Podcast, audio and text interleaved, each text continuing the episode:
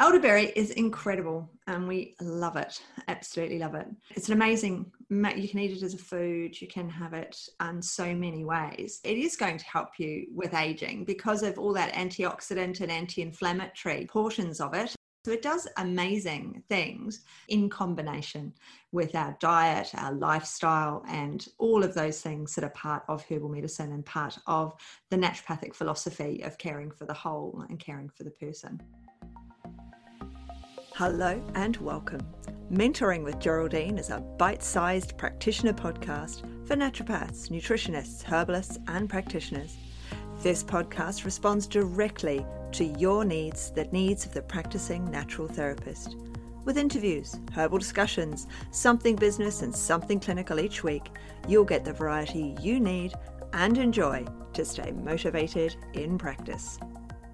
Hello everybody and welcome to Mentoring with Geraldine, the bite-sized podcast. And today we've got Christine Thomas with us from the Herbal Extract Company of Australia. Now they're a really cool company and um, they make us herbal extracts to give to our clients. So um, if you're a member of the public and you're listening in, then you'll learn some wonderful things, but please remember that all herbs have contraindications and you really need to see an accredited practitioner to get the best results for yourself. For practitioners, I hope you enjoy our highlights because we're going to start with elderberry. And Christine's got some lovely little, um, you know, discussion pieces for us with elderberry. And um, as we know, it's a traditionally, it was a North American herb, and traditionally in Europe, it was grown on the side of the garden, apparently. And um, that way it attracted wildlife to the herbalist's garden. And it's used in many, many ways. I mean, and all the parts of it are used. You know, we use the berries, we use the flowers. So it's a wonderful, wonderful thing, but the elderberry specifically. Christine, tell us a bit more about this beautiful elderberry. Yes, well, as you mentioned, I do the research for the Herbal Extract Company. So I write herbal monographs, write the highlights. So I have done a monograph on elderberry. Um, it was a while ago, but so I'm going to have a look at look back at the um, information that I've got here. But one, one thing that I love is how it's from the honeysuckle family. Yeah. I always love, it's the um, Adoxaceae family. So oh. I always love seeing the different plants that are in the same family. It kind of gives you a bit more of an idea. Yeah. And um, it's known as black elder, but we're talking about the, the fruit part. So we're just going to call it elderberry. Mm-hmm. Um, and and you're right, it is a very common tree. And um, and the bit that we use, they're called drupes. And oh. they're... Um, That's where the fruit grows off after the beautiful flowers, which is another part that we use. And um, elderberry has been flying off the shelves during these times.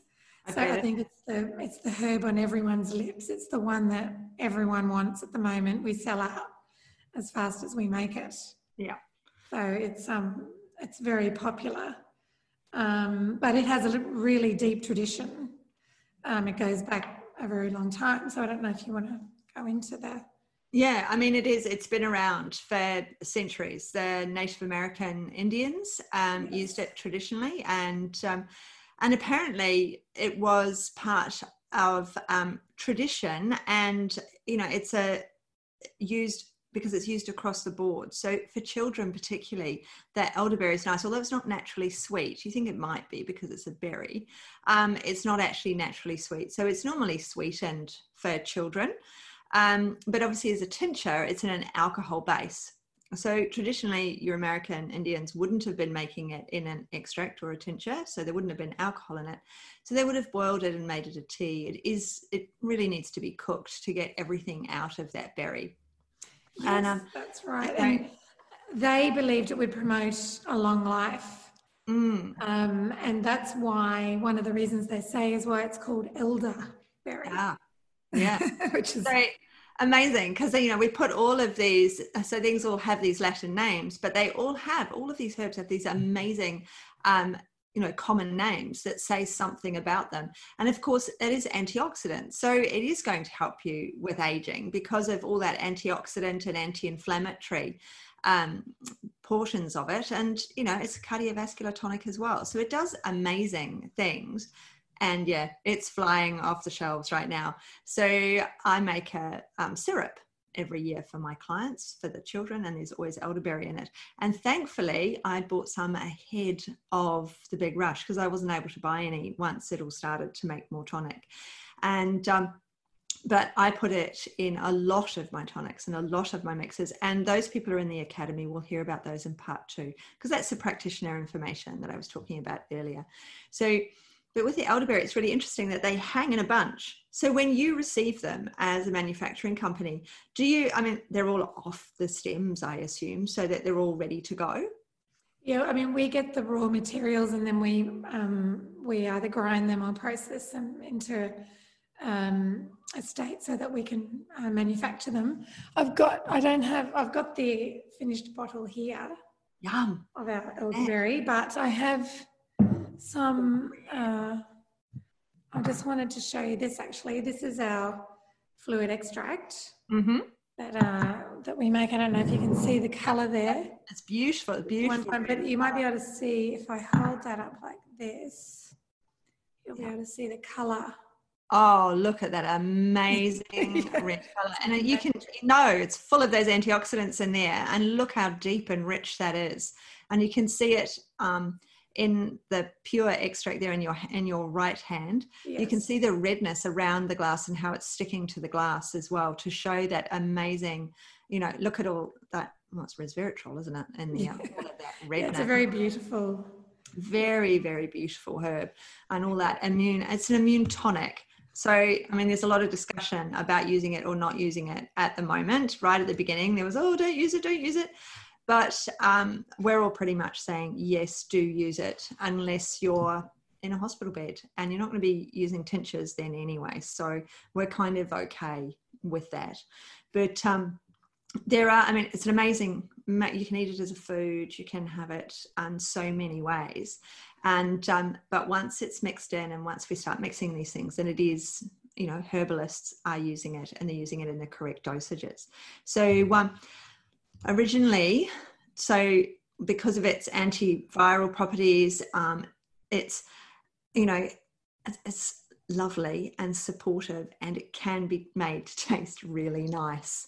So a lot of our herbs don't taste so good, um, but elderberry is one that very quickly takes on a delicious flavour, and a bit of sweetness will do an amazing amount for the elderberry, won't it?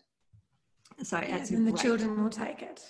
Yeah, children will take it. I mean, it's anti-vas, you know, it's got these preventative um, properties for vascular disease as well. So it's a wonderful thing to take, but you don't need to take it in large doses. You can take it as a food. And of course, we use it as a herbal extract for our clients who need it specifically in certain amounts. I mean, it's iron rich as well.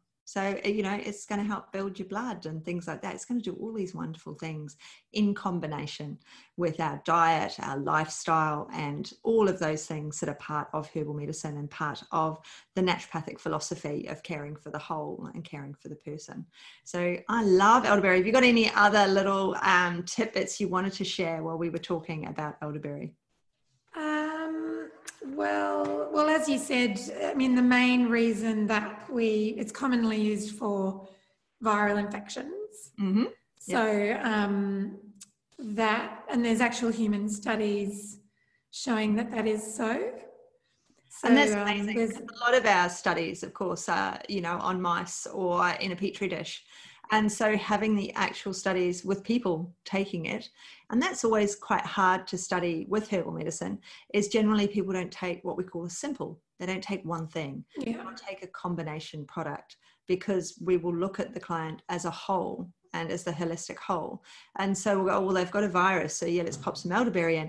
But, you know, it's in the chest, so they might need a bit of this, or, you know, and we need to warm them up. Let's put it with some ginger. So we're doing the combination. So actually getting a human study can often be difficult, because we're not giving out a simple, we're not giving out one herb, we're giving out a multitude, along with lifestyle. And, you know, if they're sick, we might be offering um, suggestions around hydrotherapy and all the other things. So it's really cool to actually have a study and humans yeah. on, a, on a simple. Yes, so tell us about that. It always helps. Um, so yeah, so we can say it, it has has an effect in colds and influenza. Mm-hmm. Yeah. Um, which are viral infections and herpes. Right. Well, it can be useful for. Um, and that's the reason why it's you, you re, um, really popular in winter when most yeah. of those uh, viruses are going around. Yeah. Um, I believe the flu season this year hasn't been as bad. Well, last year was the worst flu season ever. Yeah. This year it hasn't been so bad, but there's still been um, twenty thousand odd cases. Wow, that's um, a lot, isn't it? So uh, it's a great herb to have in the dispensary for um, preventing. I've, and I've always got it in mind. I've got to say, uh, there has, was a short period where I didn't have it in mind because it was unavailable. Yeah. But well, yeah. I, I will be getting it now. It's back in stock. So um, it's an incredible, incredible herb. And your one, you can really see that colour because that's a one-in-one, isn't it? Yes. So it's as close to nature as we can get within the, um, within the range of how it's made. And, the, and yes, people are there stirring it every day. There is so much input into herbal medicine, like, you know, person with the herb from start to finish, isn't it? So the... Um, elderberry is incredible and we love it, absolutely love it. So we might just finish up elderberry and um, remind listeners that if you're general public, please see a practitioner because you do get the best care from seeing a practitioner, and there are contraindications with all herbs that we take. And for the practitioners out there, part two will be waiting for you in the academy. Thank you very much, Christine, and I look forward to speaking with you again soon. Thank you. Thanks so much for joining me today. Don't forget to rate, review, and subscribe to the podcast for the weekly episodes. If you'd like even more support and learning, then the Academy is for you. Here you'll find part two of the herbal discussions, more clinical learning, and case studies to support your clients in practice. Bye for now.